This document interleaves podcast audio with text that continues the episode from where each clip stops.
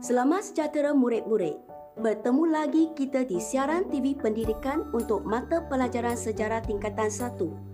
Saya Cikgu Emite. Cikgu mengajar di Sekolah Menengah Jenis Kebangsaan Confucian di Kuala Lumpur. Apa khabar semua? Cikgu berharap murid-murid sentiasa sihat dan ceria selalu. Pelajaran murid-murid kini sampai ke bab 3 yang bertajuk Zaman Prasejarah. Murid-murid telah pun belajar tentang maksud zaman prasejarah serta lokasi zaman prasejarah di dunia kita. Dalam pelajaran kali ini, murid-murid akan belajar tentang ciri-ciri kehidupan manusia zaman prasejarah. Untuk rujukan, murid-murid boleh buka buku teks sejarah iaitu muka surat 52 ke 58. Pada akhir pembelajaran hari ini, cikgu berharap murid-murid dapat membezakan ciri-ciri kehidupan manusia pada empat zaman prasejarah, iaitu zaman Paleolitik, zaman Mesolitik, zaman Neolitik serta zaman logam dalam tujuh aspek berikut. Yang pertama, tempat kediaman. Yang kedua, peralatan yang digunakan. Yang ketiga, pengumpulan makanan. Yang keempat, kegiatan ekonomi. Yang kelima, organisasi sosial. Keenam, kepercayaan. Dan aspek yang terakhir, kesenian dan kebudayaan. Murid-murid, manusia zaman sekarang tinggal di pelbagai jenis kediaman. Ada yang tinggal di rumah banglo, ada yang di rumah teres, rumah pangsa, rumah kampung dan banyak lagi. Bagaimana pula dengan manusia zaman prasejarah? Adakah manusia zaman itu tinggal di tempat kediaman sama seperti kita? Marilah kita mengkaji tempat tinggal manusia zaman tersebut. Pada zaman Paleolitik, manusia tidak tahu membina rumah. Manusia zaman Paleolitik tinggal di gua ataupun lubang bawah tanah. Mereka juga berlindung di bawah pokok. Ranting kayu diguna untuk membina tempat pelindungan manusia zaman Paleolitik memerlukan tempat tinggal yang dianggap selamat daripada elemen cuaca iaitu hujan dan panas serta selamat daripada serangan binatang buas. Pada zaman Mesolitik, keadaan tidak banyak berubah.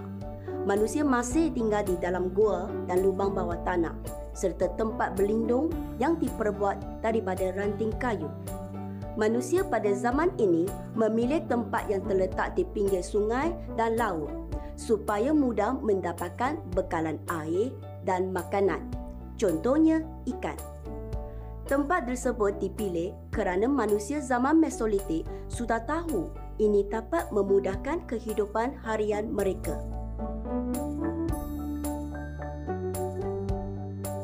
Perubahan yang besar berlaku pada manusia pada zaman Neolitik. Tahukah murid-murid mengapakah perubahan tersebut berlaku? Ya, perubahan tersebut berlaku terutamanya disebabkan pada zaman Neolitik, manusia sudah mula hidup secara menetap. Manusia mula tinggal di lembah sungai dan di pesisiran pantai dan telah membina rumah daripada batu, tanah liat dan juga kayu manusia zaman ini memerlukan tempat kediaman yang lebih kukuh kerana mereka tinggal lama di sesebuah tempat tidak lagi berpindah randa seperti manusia zaman Paleolitik dan zaman Mesolitik.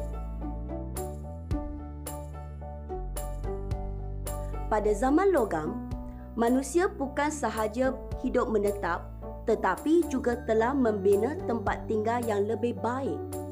Batu tanah liat dan kayu digunakan. Tempat tinggal manusia zaman logam adalah lebih tersusun. Mereka juga mula menetap di kawasan tanah tinggi. Manusia zaman logam mula mementingkan aspek keselesaan dalam kehidupan mereka. Mereka bukan sahaja mahukan kehidupan yang selamat tetapi juga selesa. Pada pendapat murid-murid, mengapakah perubahan tempat kediaman tersebut berlaku. Sekarang, kita pergi pula ke ciri kehidupan manusia zaman prasejarah yang kedua, iaitu peralatan yang digunakan oleh manusia zaman prasejarah. Murid-murid, dalam kehidupan kita, kita memerlukan banyak peralatan. Sebagai contoh, untuk memasak, kita memerlukan pelbagai peralatan dapur seperti kuali, periuk dan pisau. Untuk kerja-kerja pembersihan, kita memerlukan peralatan seperti penyapu dan mop. Untuk hiburan, kita banyak menggunakan gadget, mendengar radio dan menonton televisyen.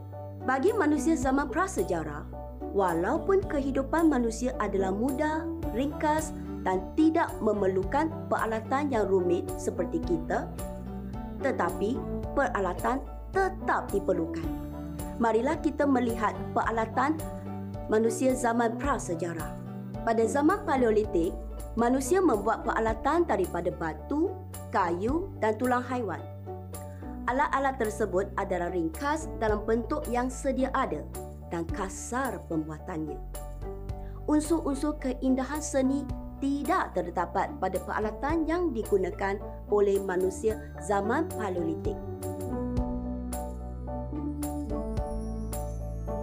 peralatan yang dicipta kebanyakannya merupakan peralatan yang digunakan untuk memburu dan memotong daging binatang buruan.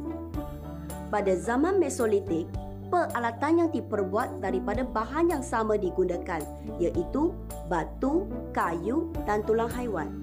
Tetapi pembuatannya lebih halus dan kemas berbanding manusia zaman Paleolitik. Manusia zaman Mesolitik juga telah menggunakan panah untuk memburu dan menggunakan perangkap untuk menangkap ikan. Pada zaman Neolitik pula, peralatannya lebih halus dan kemas, termasuklah alat menggali dan juga roda. Peralatan yang dicipta pada zaman ini bukan sahaja mengutamakan kegunaan peralatan, tetapi juga dari segi kehalusan penciptaan peralatan.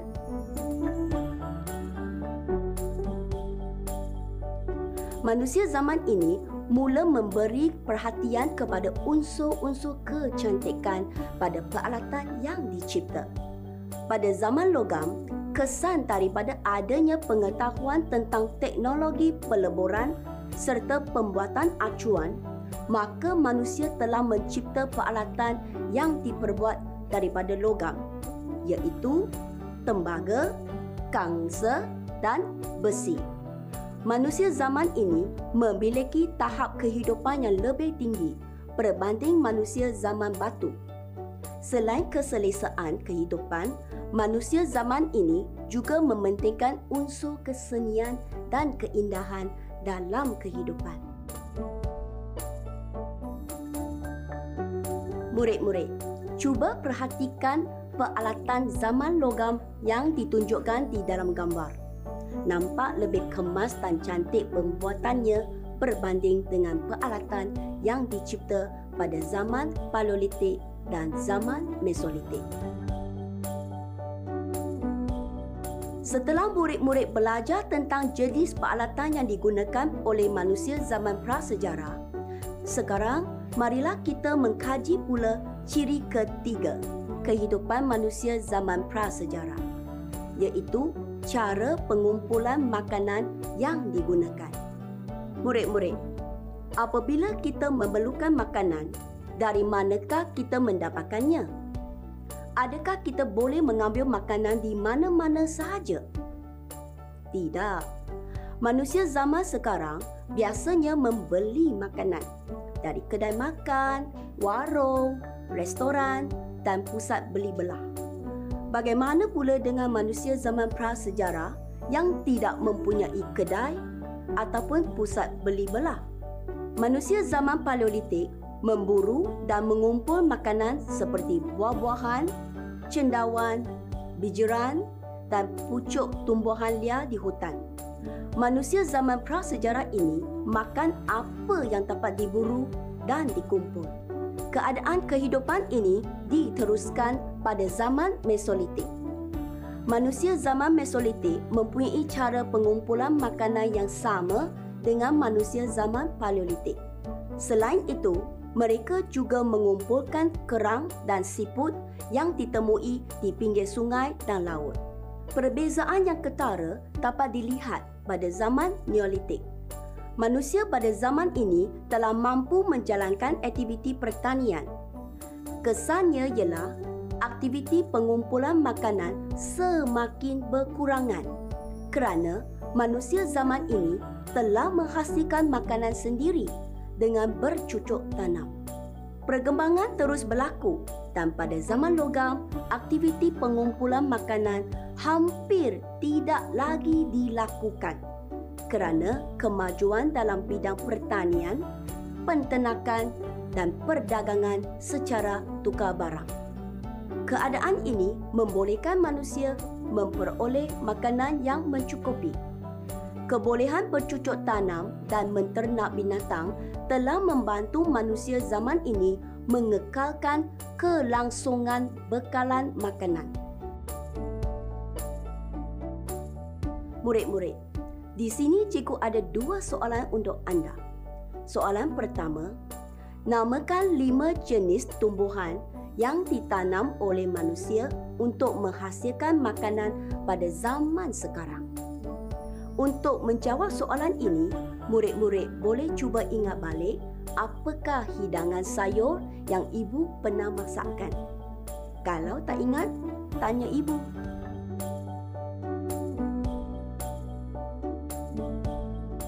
Soalan yang kedua, berikan satu kebaikan yang kita perolehi apabila kita menjalankan aktiviti penanaman. Untuk menjawab soalan ini, murid-murid cuba fikir dari sudut perbelanjaan harian yang diperlukan untuk membeli makanan.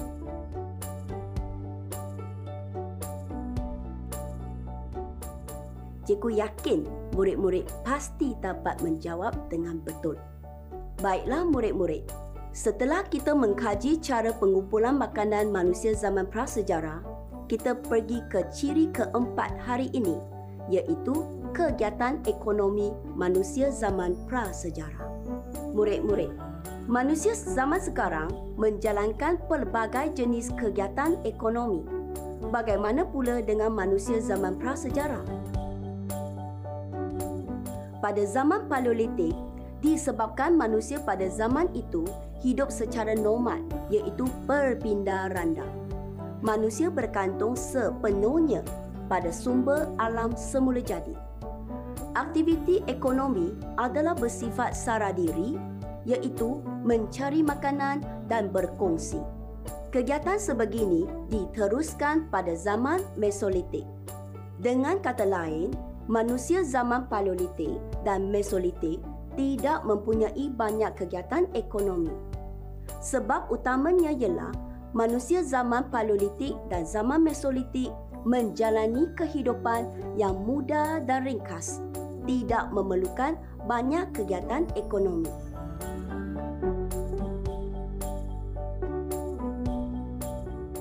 Pada zaman Neolitik, keadaan agak berbeza.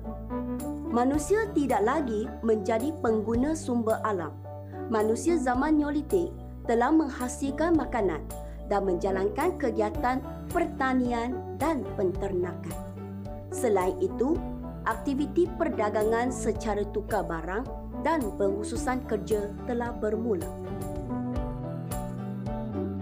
Murid-murid, tahu tak apakah itu perdagangan tukar barang? Perdagangan tukar barang bermaksud cara berniaga menukar sesuatu barang dengan orang lain dengan tujuan untuk mendapatkan sesuatu barang lain.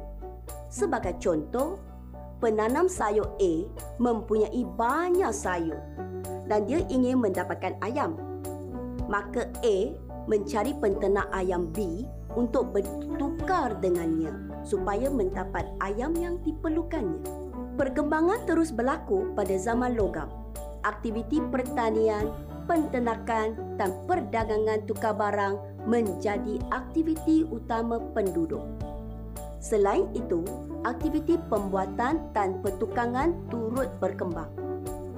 manusia zaman logam ini telah mencipta pelbagai peralatan yang diperlukan dalam kehidupan.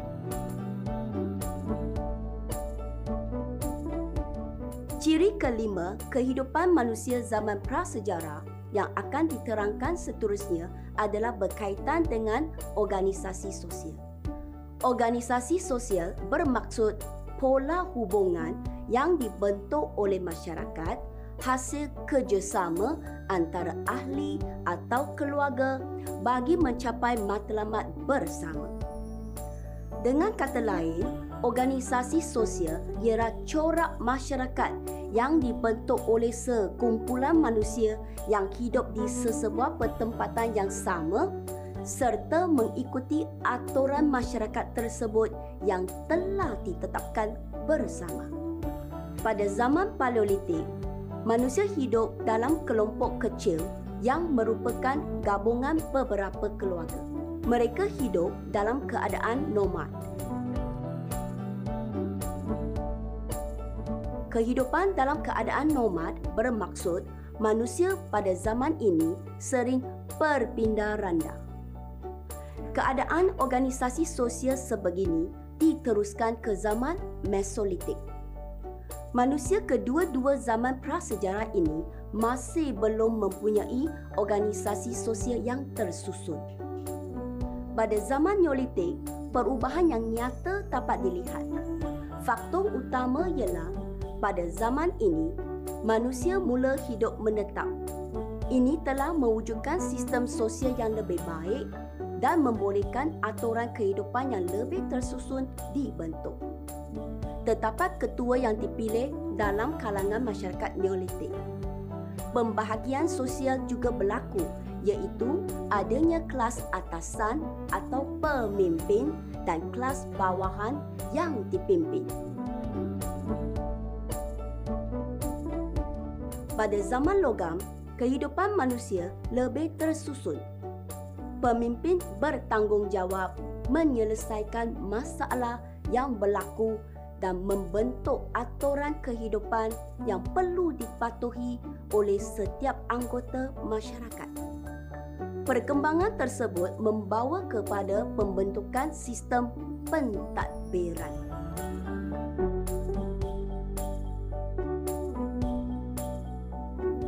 Di sini, cikgu ada satu soalan kebat untuk murid-murid. Ketua kelas merupakan pemimpin untuk sesebuah kelas di sekolah apakah sifat-sifat yang perlu ada pada seorang ketua kelas supaya dia dapat menjalankan tugasnya dengan baik.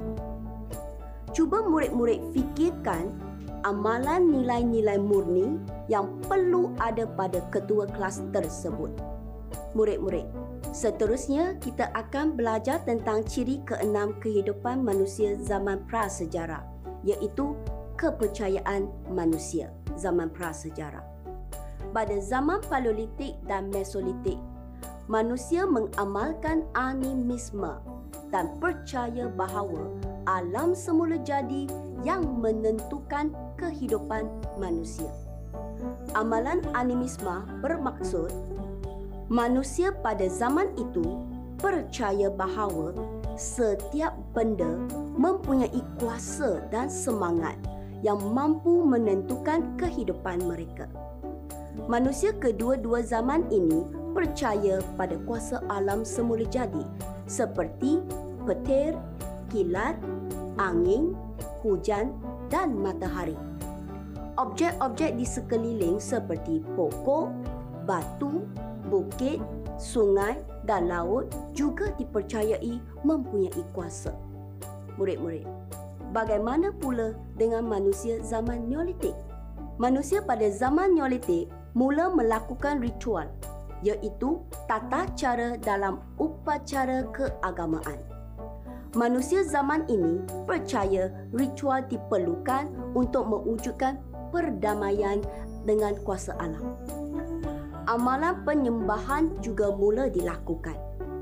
Manusia zaman Neolitik juga percaya ada kehidupan selepas mati. Oleh itu, mayat perlu diuruskan dengan teliti dan dikebumikan dengan sempurna. Ini adalah supaya si mati dapat terus hidup dengan baik di dunia selepas mati. Ini mengikut kepercayaan mereka. Amalan penyembahan diteruskan pada zaman logam. Penyembahan terhadap kuasa alam semakin jelas. Manusia zaman tersebut mewujudkan binaan khusus untuk menjalankan upacara ritual demi kesempurnaan kepercayaan mereka. Murid-murid, kini sampailah kita ke ciri kehidupan manusia zaman prasejarah yang terakhir untuk pelajaran hari ini, iaitu kesenian dan kebudayaan manusia zaman prasejarah. Bidang kesenian dan kebudayaan bukanlah sesuatu yang baharu. Manusia telah lama menunjukkan bakat mereka sejak zaman prasejarah lagi. Bagaimana pula dengan murid-murid? Adakah anda semua berminat dalam bidang kesenian dan kebudayaan? Cikgu percaya ramai dalam kalangan anda berbakat dalam bidang lukisan, nyanyian dan tarian. Pada zaman Paleolitik dan zaman Mesolitik, manusia telah pun mula menghasilkan lukisan gua yang bersifat realisme iaitu lukisan yang menggambarkan kisah hidup yang sebenar pada zaman itu.